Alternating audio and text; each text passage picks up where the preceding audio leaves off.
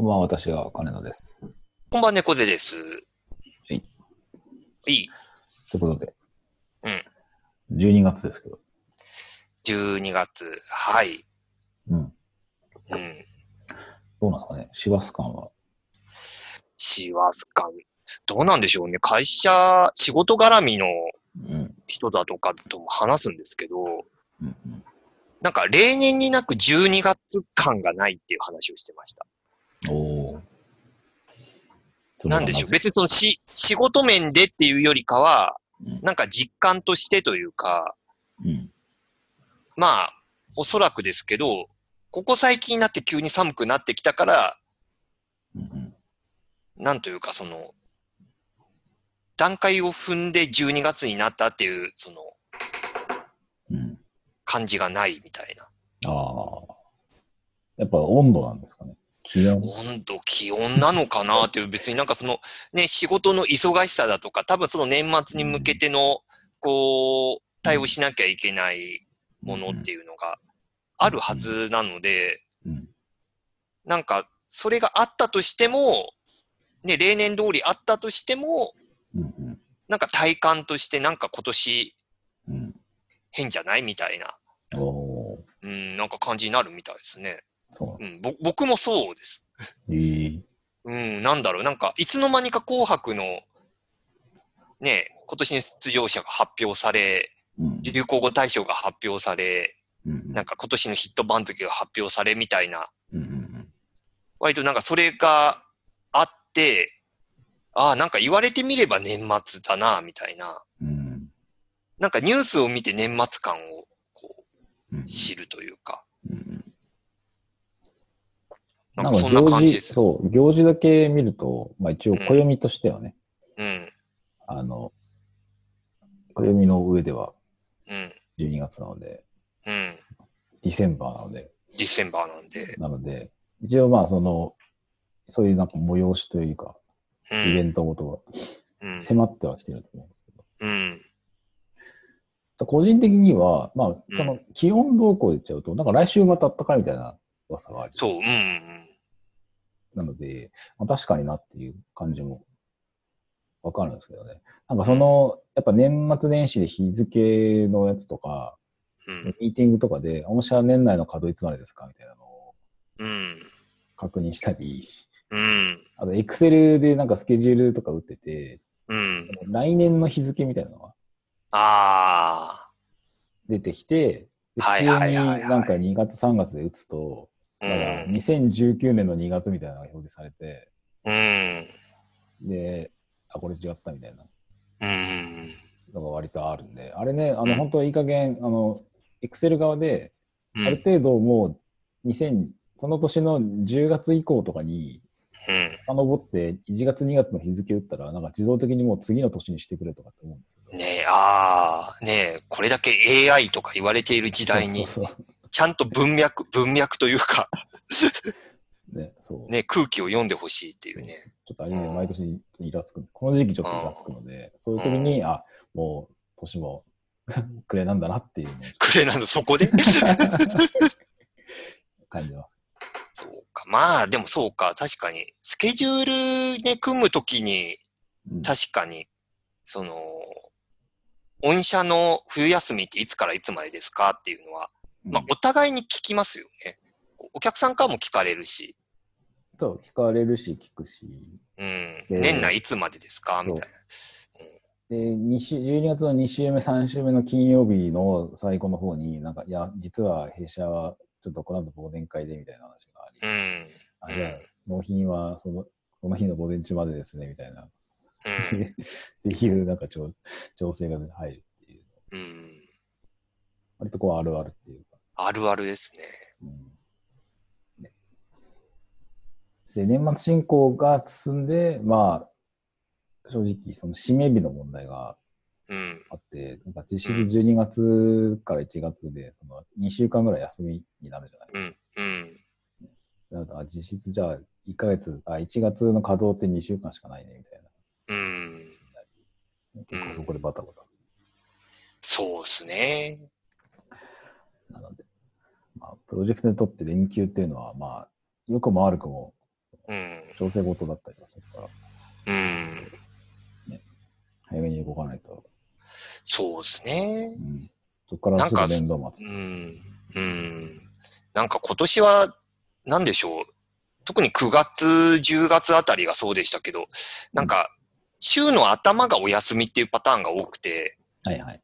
うん。なんか月曜日休みっていうパターンが多くて、なかなかなんかそこが厄介というか、特にその定例のうんミーティングとか入れていると、それが1日ずれるけど、1日ずれることで火曜日に予定していたものもずらさなきゃいけなくてっていうのがこう、うん連鎖的に起きてしまうっていうのをたびたび。ね、見て、うん、で、まあ、や、ようやく、その、祝日ラッシュ、ラッシュでもないけど、その11月、12月は特にね、平日休みになる日がなくて、うん、一旦落ち着いたかなと思ったら、今度は、こう、冬休みがドーンとうん来ると。。なかなかこう、ディレクター、ディレクター泣かせと言ったらいいのかわかんないですけど、ねまあでも個人的には諸刃だと思っていて、え。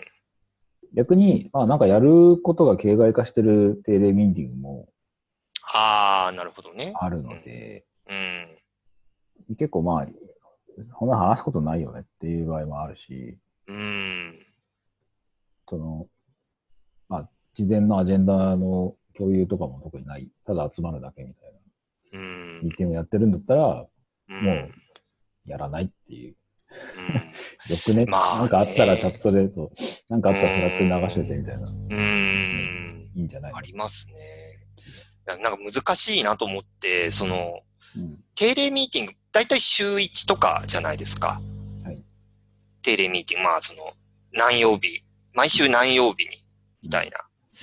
だ難しいのが多分その週1でやることによって、いろいろこう、物事が進む、うんうん何かこう、意思決定がされたり、うんうん何かその、機能なり、コンテンツの内容なりが確定したりだとか、うんすると思うんですけど、一方でなんかその、毎週毎週その定例ミーティングに向けて何か用意するっていうサイクルになっちゃうので、うんなんかもうちょっとそこのスパンが短くできないかなとか、うん。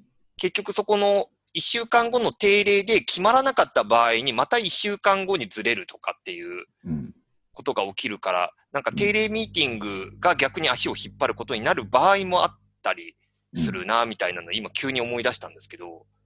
それそもそも論で、なんでん。その、特によくあるのが、その会議で決めようになるんですかね。あ今決めろよそれだ言うん。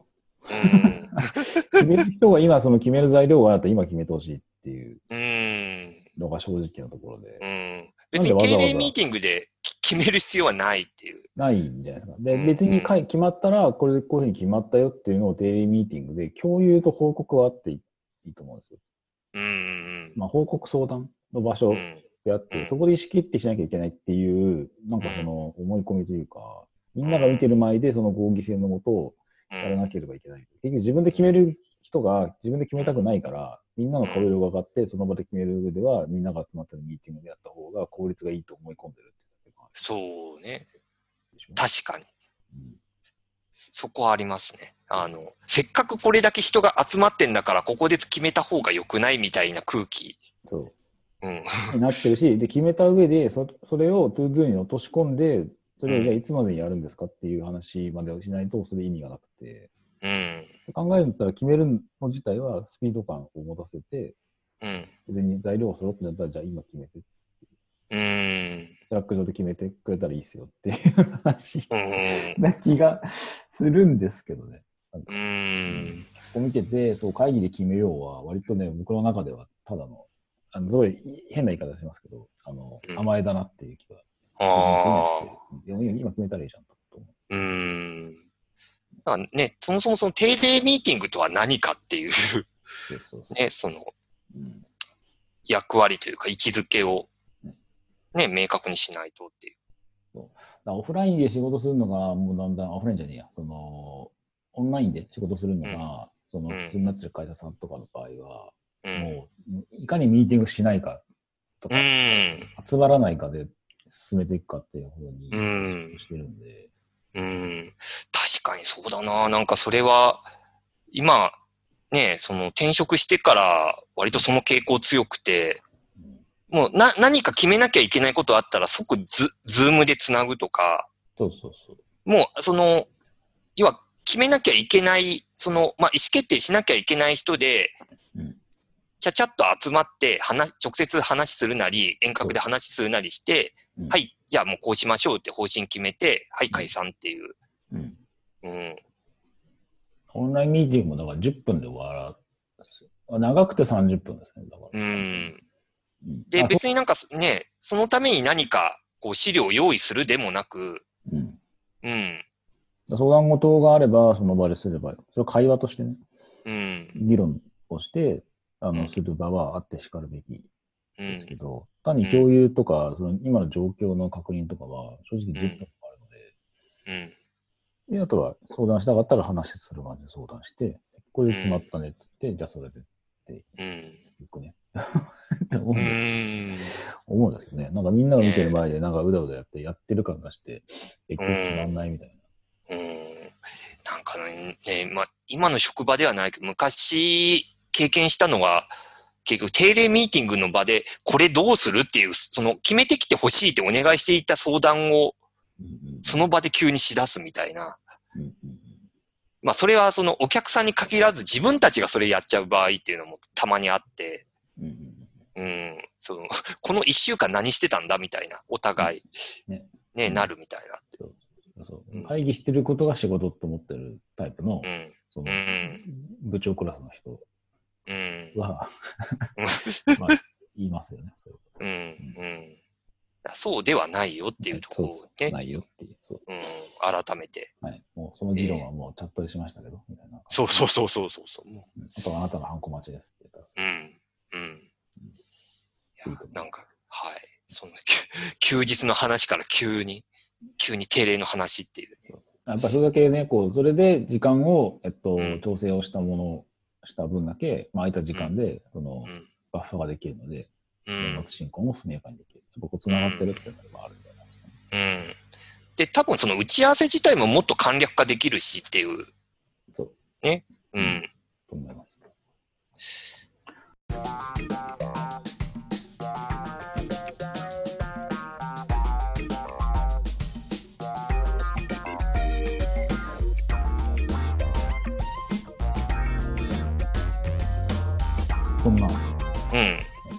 純喫茶。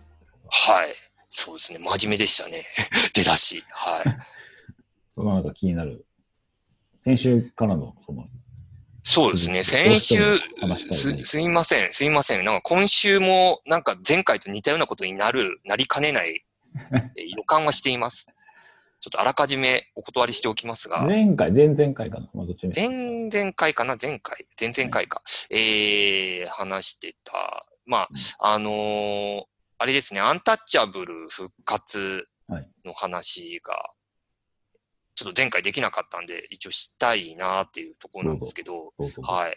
あの、もう、せん、あの復活自体は、もう結構なんやかんや時間経っていて、うん。先、先々週かな？えー、うん。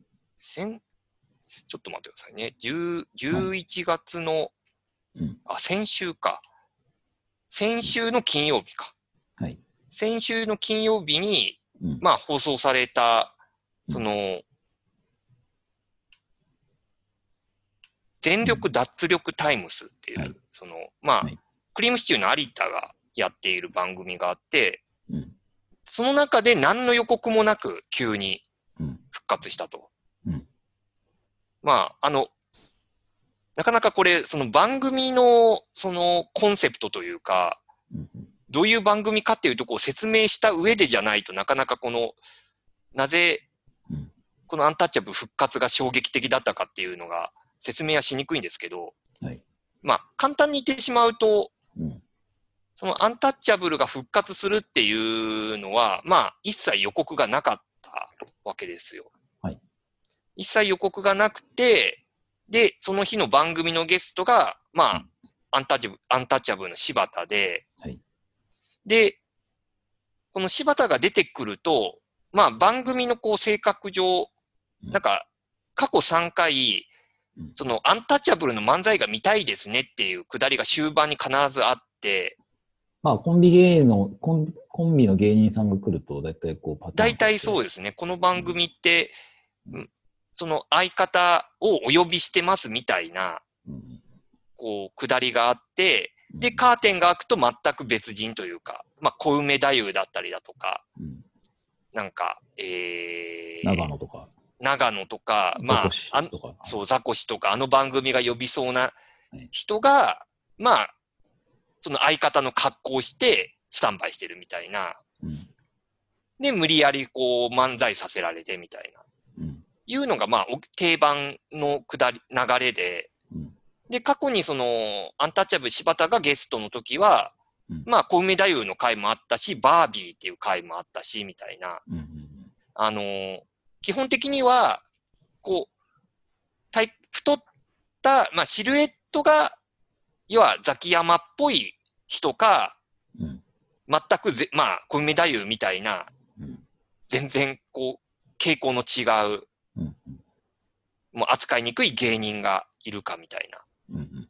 パターンだったのが、今回は一回、こう、まあ、いつもの流れでザキヤマじゃない人が、こう、まあ、俳優さんが一人、い一回入って、えー、まあ、漫才をしようとして、うまくできなくてはけてっていう流れから、まあ、有田が呼びに行って連れてきたのが本物のザキヤマだったっていう。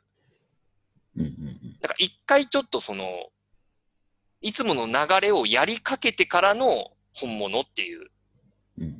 流れがあったから、まあなおさらちょっと、ああ、またあれかっていうのを一回やらせてからのみたいな。あったので、まあその予告なしで、えー10年ぶりで、かつこの番組の、もうその過去3回やっているいつもの下りをやった上での本物っていう。はい。はい。なんで、まあ、なおさらそうリアルタイムで見ていた人はまあ興奮しますよねっていう、うん。まあそういう感じの復活劇うん。だったわけですよ。だその、どういう経緯でこれがこう実現したかみたいなのは、うん。今のところそんなに語られていなくて、うん。その柴田の方からそのラジオ、その本人がラジオやってるので、うん。そのラジオで言及はしてるけど、ただこれのこの復活の経緯みたいなのは、まあ、サプライズされた側っていう立ち位置もあるうん。からなのか、まあそんなに語られていないと。うん。で、ザキヤマの方もどうやその、あ、有田側からうん。なんかそういう話があった的なことはちょっと触れているけど、具体的にどういう経緯だったとかは触れてないと。うん。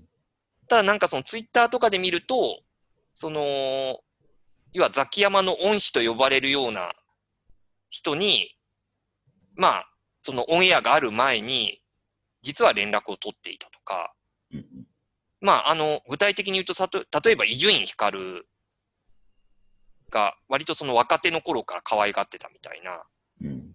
で、その伊集院がその、本人がやってるラジオの中で、うん。その、本人から直接ではなくて、なんか、奥さん、伊集院の奥さんと伊集院と、そのザキヤマっていう3人でなんか食事会みたいなのがあって、うん。その中で、なんか、さらっと、実は、その、アンタッチャブル、そう、再始動するんです、みたいな話をさらっとされて、え？ってなったみたいな。うん。らそれはあの、あのオンエアの前に聞かされて、うん。大変困ったという話をしていて、はい。うん。あなんかそのあたり、その本人のその、まあ、ザキヤマがツイッターをやってるわけでもなく、うん。アンタッチャブルの柴田もそのインスタとかやってるけど、ツイッターはやってないとか、うん。その、いや直接の関係者が誰もその SNS にいないので、うん。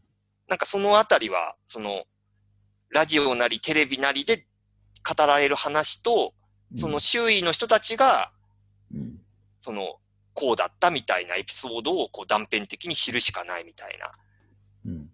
感じで、だからそのアンタッチャブル再始動とは言いつつ、今後どうなっていくかとか、なぜこれが実現したかみたいなのは、うん割とちょっとこう、ベールに包まれてるみたいな。なんかその辺も含めてなんか、こう、うん一つのコンテンツとして、まあまあ面白いなという、はい、あの、一方的にダダダッと話しましたが、そんな感じ。うんですはい。で、金田さんこれ見てました？ところで、この。なんかリアルタイムでは見てなくて、まあ一う応、全力脱力タイムズは見あの撮って見てるので、あ、なるほど、なるほど。で、見、で、見たんです。あ、なんかそういうのが出てて、うん、まあツイッターで流れ流れたりとかしてて、あ、そうなんだ、みたいうんなのがあり、うん。で、あ、別にまあネネタバレとして知ってたっていうのはあるんですけうど、ん。まあ一応見てみようと思って、うん。見ましたっていう感じですね。うん。で、まあ最初にその、なんか俳優さんが出てきて、うん。で、小手さんですね。小手さんうそう出てきて、まああの人はあの人で大変だよねって話もあって、そうそうそうそう。うんそれもありつつ、基本的に全力で脱力タイムズは、あの、報道系やらせコント番組なので、そうそうですね。あの ちゃんとあの、毎回ゲストの芸人さん以外はみんなリハーサルを済ませているっていうね。うんうんうん。で、台本もあると。そう。まあ、なので、まあ、それも含めて、まあ、普通に、あのー内容として、あ、見れる番組ではあるので、普通に見てうん。て、で、ここって小手さんが出てきて、で、あ、あ、確かに似てる感じ、一番似てる人が来たって話になってて、うん。それだけでも結構面白かったんですけど、でう、ん。でザキヤマ出てきて、うん。で始まって、で、ああ、まあ、アンタッチャブルだねって感じはあって、まあ、どうなんですかね、そんな、そもそも別にアンタッチャブルが面白いのは、まあ、ですよねっていう感想しかなく、うん。で、10年ぶりだってところでみんなこう、ワイワイ言ってるのも、こううんまあ、まあ、うん、そうか、とか、あれから10年か、みたいな感じもうん。ありますしね。あ難しい。うん、まあ、一ファンとして言えば、まあ、やったネタがそのファストフードのネタで、それも10年前のネタで、で、まあ、アンタッチャブルの漫才の形式としては基本的にアドリブがもうほぼメイン。うん。うん。ほぼほぼアドリブで、まあ、言うことだけ決めて、オチだけ決めてっていう感じの。構成なので。で、かつ、まあ、普段から、別に柴田と山崎が10年ぶりに会ったって話ではなくて、うん。結構まあちょいちょい会ってたって話もあっうん。たから、まあ別にその辺でこう、ある程度のこう呼吸みたいなものが掴めてる状態のまま、うん。10年前のネタをうん。アンタッチャブルっていうフォーマットで、うん。あの、しっかりとやりきったっていうことに関しては、単純になんかすげえなっていう感じうん。そうだし、ね、山崎の小ネタに対して、小ボケに対して、うん。柴田が突っ込んでこうドライブがかかっていく感じっていううん。あれやっぱりもう、昔から好きな人からしたら、そうそうこれこれみたいな。うん。そうですね。あの、ザキヤマのボケに、うんもう、わ、笑いを隠しきれないというか、うんうん基本ゲラの人なので、柴田が。ねね。なので、たまにそれで過呼吸になって、それで途中で終わるとかってパターンがそうそうですね。あの、床バンバン叩きながらとかね、そうこあるので、まあ、その辺でこう、うーん、まあね、アンタッチャブルらしさがありつつ、う。うんむしろね、山崎の方がなんか、あの、緊張してるのかなっていうのを見てて、うん、もうちょっと、なんか序盤す結構固めだったな、みたいなのは。うん。うん、なんか、その漫才をしてる風な、こう、キャラ作りみたいな作りみたいなうん。やんないと、多分やってらんないのかなっていう感じはうん。ありましたよ。うん。そうですね。だからまあ別にこれから、うんまあ二人で漫才する、その、時が増えるのか、うん。逆に返せば10年間別々で頑張ってきたものがあるので、今その10年ぶりに復活だっていうプレミアム感で、まああるけど、それがまあ使い切る時が来るのか。その、結構 P にやってきたから今の立ち位置がある。うん。なんかそれがこうチャラになってしまうみたいな感じも、うん。あの、悪く捉えるとリスクがあったりするのかなっていう気がします。その辺の舵取りを人力車がちゃんとできるのが、うん。ね、番組の最後言ってましたけどね、どう、どうするんですかそう復活したはいいけどどうすんのって、そのなんかバンドの再結成みたいな感じ。うん。結局、ああ、よかったね、で、消費されて終わってしまうのか、うん。っていうところは、ちょっと、好きだった、その、人ファンの一心理としては逆に怖いみたいな。ああ。本当に復活してどうすんだみたいなのがあるんですよ。そのプロレスの方、やつもそうで、見たかった試合があってややったけど、そこから先が続かないよねっていうのが、うそれは多分、ん。プロデュースした有田もが一番分かってるはずなんで。うん。プロデュース好きだから。うん。やった上で、じゃあどうするってところを、そのうん有田がちゃんとやるのか、まあ、あとはどうぞって橋渡しにうん。何かしら視野に入れているのか、この先の。そうそう。っていうのはちょっと個人的には気になる。うん。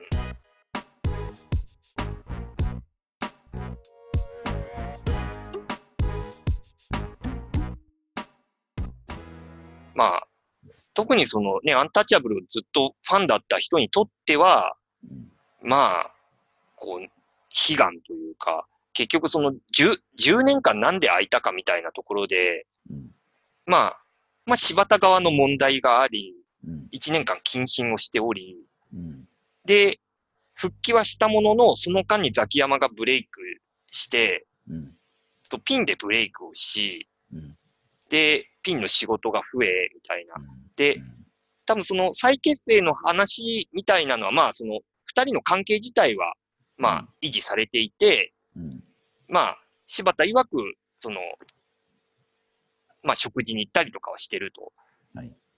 ただなかなかその再結成までには至らなかったっていう、まあおそらく、まあ事務所的な問題なのかもしれないし、多分その、お互い、特に柴田のここ1年とか2年で、うん。だいぶこう、こう、ピンの仕事が増えてるようにも見えるし、うん。なんかお、お互いこう、ピンで活動が割と充実してるがゆえの、うんなかなかその、ジレンマみたいなのもあって、うん。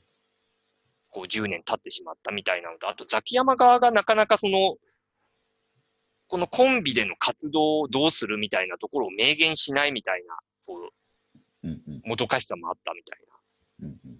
割と柴田側は割といろいろ話してくれるというか、その今でも会ってるとか、そのうんいずれはまたコンビでやりたいみたいなのはいろんなところで話してるけどうん、相方はなかなかそれを言ってくれないみたいなのもあったんで、まあ、結構そのお笑いファンの間では半ば諦められていたみたいうん。な。まあ、その流れからのこれで、うん一応なんかその、このオンエアがある前に、一社だけうんこの噂を嗅ぎつけて記事にしてる媒体があって、そのアンタッチャブルがその再再結成とかいうか、まあ再始動すると。で、その脱力タイムズで、こうこうこういう流れで、だからあの、ほほぼ正解なんですよ、その記事で書いてるのが。はいその脱力タイムズで、えーサプライズで再結成があって、その後ザ漫才で新ネタをやると。うんで、正解なんですけど、その媒体が週刊大衆だったんですよ。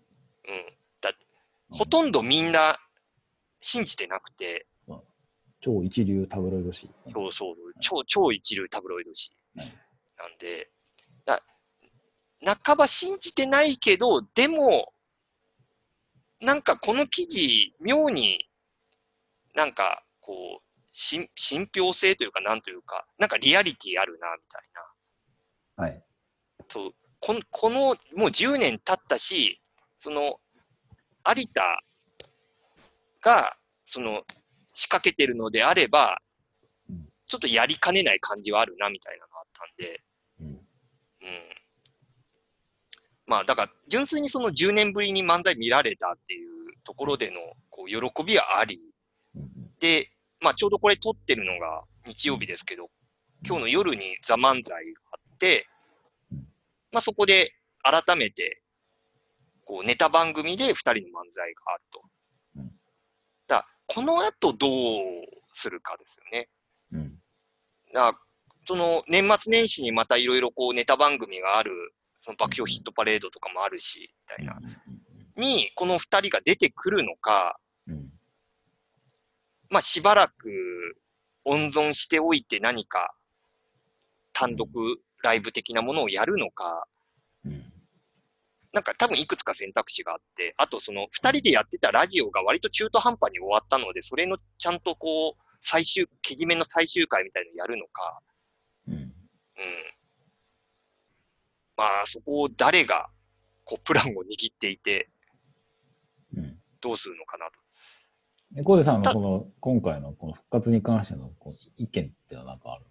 意見、意見は事実とその経緯は分かったんですけど、うん。意見、意見としては大歓迎なんですよ。うんうん。あのー僕ちょうどあの、ナイツの花輪が、はいあのー言い訳っていう、あの、本を出していて。あの、要は関東芸人はなぜ M1 でよ、その、弱いのかみたいな、はいはい。あの、割と語り下ろしの本を出してて結構評判になってるやつがあるんですけど、うん。えー、結局なんかそれを読んでると、うん。やっぱりそのアンタッチャブルがいかにその関東芸人の中で、関東のその漫才師の中で、うん。まあ異色の存在だったかっていうのを語られていて、うん。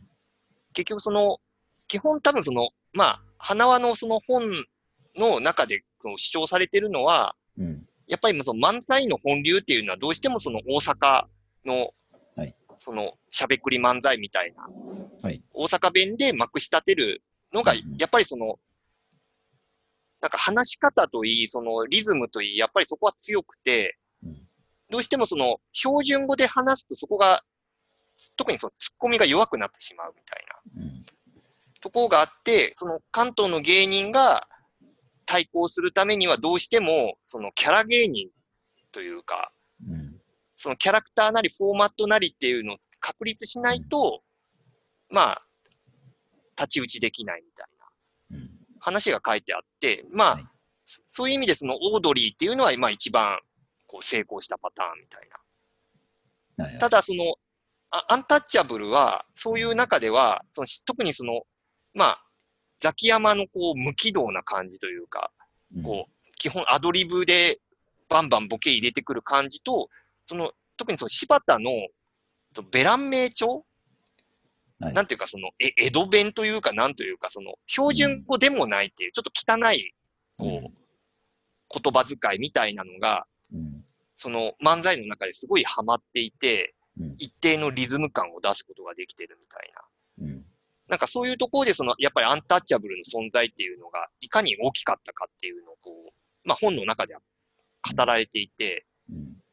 で、やっぱりその、関東の芸人、芸人というかその漫才師にとっての、なんかロールモデルみたいなのが、うん。なんか、ただこの10年のブランクの間で、なかなか見つけづらい状況だったのかな、みたいな。